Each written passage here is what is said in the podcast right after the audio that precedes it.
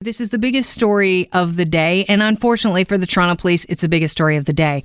There's video that shows a suspect at the corner of Dundas and Church uh, who is on the ground and he has, I think it's three or four officers around him. He's been uh, kicked by Toronto police officer during an arrest. And then someone, this was all caught on tape by a cell phone video of a passerby. And if that wasn't bad enough, the officers, a couple of them went over and uh, then started to tell the passerby that, you know, if he wanted to be a witness, he's going to have to turn over his phone, which we've since found out on the Chris Creston show earlier on today. Uh, it's not really a legal thing to do.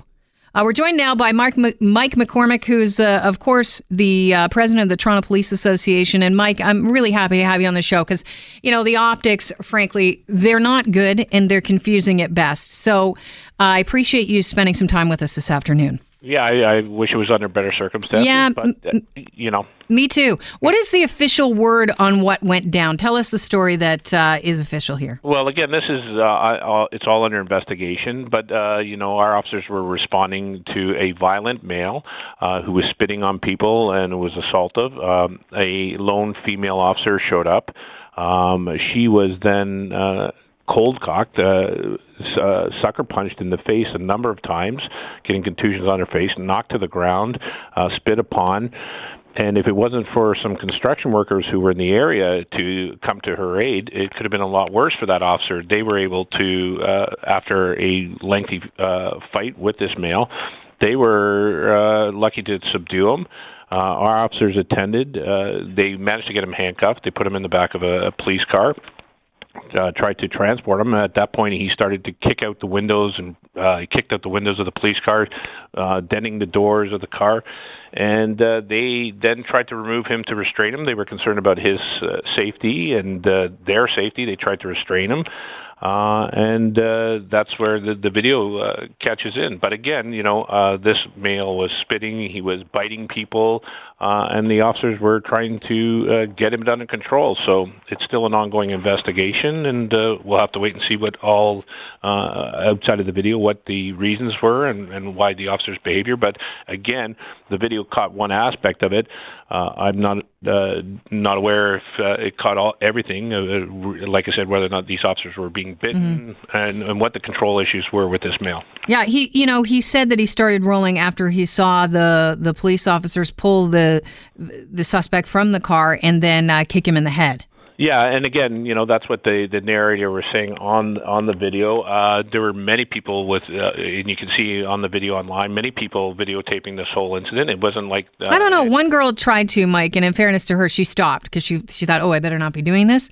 Uh, but I don't know. Maybe there were more. So you Yeah, think there's yeah. more videotapes Oh, floating well, around out there? definitely. Definitely, when you when you see when you can see the people in this video filming it from different angles.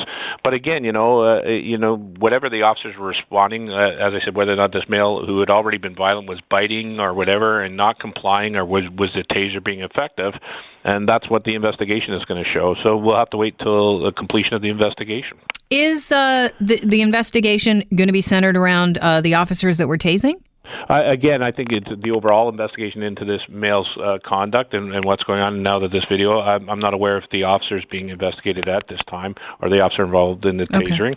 Uh, but again, you know, uh, it, it's part of the overall investigation, and uh, you know, our officers are you know trying to keep, get people to comply. But again, I want to wait and see what the investigation uh, uh, sort of uh, gets to, and then make a determination from that point. All right, so I want to talk about one of the things that people are really upset about, and you know, rightfully so, is the fact that the police officers told the gentleman that was uh, filming on his cell phone, Right. you know, uh, he said, "I'm a witness," and they said, "Back off," and he said, "Well, I'm a witness," and they said, "Well, we're going to have to take your cell phone." And obviously, I'm paraphrasing here. We do have the audio, but Yep, yep. I, you know, I looked at the video, Mike, and I have to say, you know, it was interesting that they sent over the woman first. Right. I don't know if they did or if that was No, her, but it was yeah. interesting that she came over to talk to him. And, you know, uh, and she she did it, you know, quite nicely. She wasn't being rude or anything. She just said, I, "We have to take that away from you. If, if you're going to be a witness, we're going to have to take your phone." And the uh, male officer had his hands. He was very. I mean, I'd feel intimidated. He he had his hands inside his flak jacket. His pose was very, you know, cocksure, and he walked up and he was like, "Yeah, you know, he could have spat on you and given you AIDS." So, Yeah. I mean, that uh, obviously is not, you know, that's a he misspoke completely misspoke there. It's Yeah. it's not true. Uh, the odds of getting AIDS from someone spitting at you that far away with their he- face in the cement are slim to none. Yeah. Um, so, you know, these two officers look like the ones beyond what happened to the suspect that people are really upset about because the optics of uh, community, you know, the community liaison between us and the police, not great in Toronto right now. So, what's the police policy on approaching people during a takedown? Well, uh, well, again, you know, the, the concern for police officers uh, should be that you know whether or not somebody is putting themselves in a way, obstructing uh, the arrest, putting themselves in, in the way where, uh, like I said, uh, obstructing or there's a safety issue or anything else. And it's my understanding that the two officers, uh, for those comments, uh, are being investigated. Okay. Um, I, I don't know where that's going to go, but again, uh, that's my understanding right now. So I'm not going to comment on that. Um, But, as a police officer, you're not allowed officer- to ask, right? well, you can if, if somebody's saying they are a witness and they have recorded something and that becomes evidence, then we as police officers, if it is evidence of a crime or if it is evidence uh, in a crime, then we can seize that as evidence. But it's done through the proper process where it's seized uh, lawfully, it's Right. not just seizing phones. So again, I don't know if they what the, the officers were thinking, whether or not they thought they they had the grounds because this gentleman said he was a witness or he'd seen something or he'd recorded something, whether or not that that would have been uh, as evidence or what the reasoning was.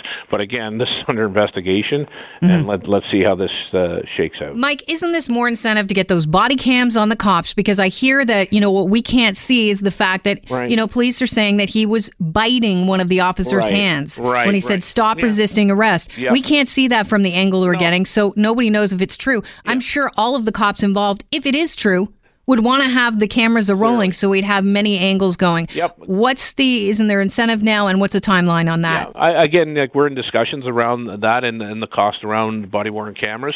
But yeah, you're 100% right. I, I think that this is a uh, a, a clear case that uh, supports the the argument for body worn cameras. So, and that's just something that, that's a reality.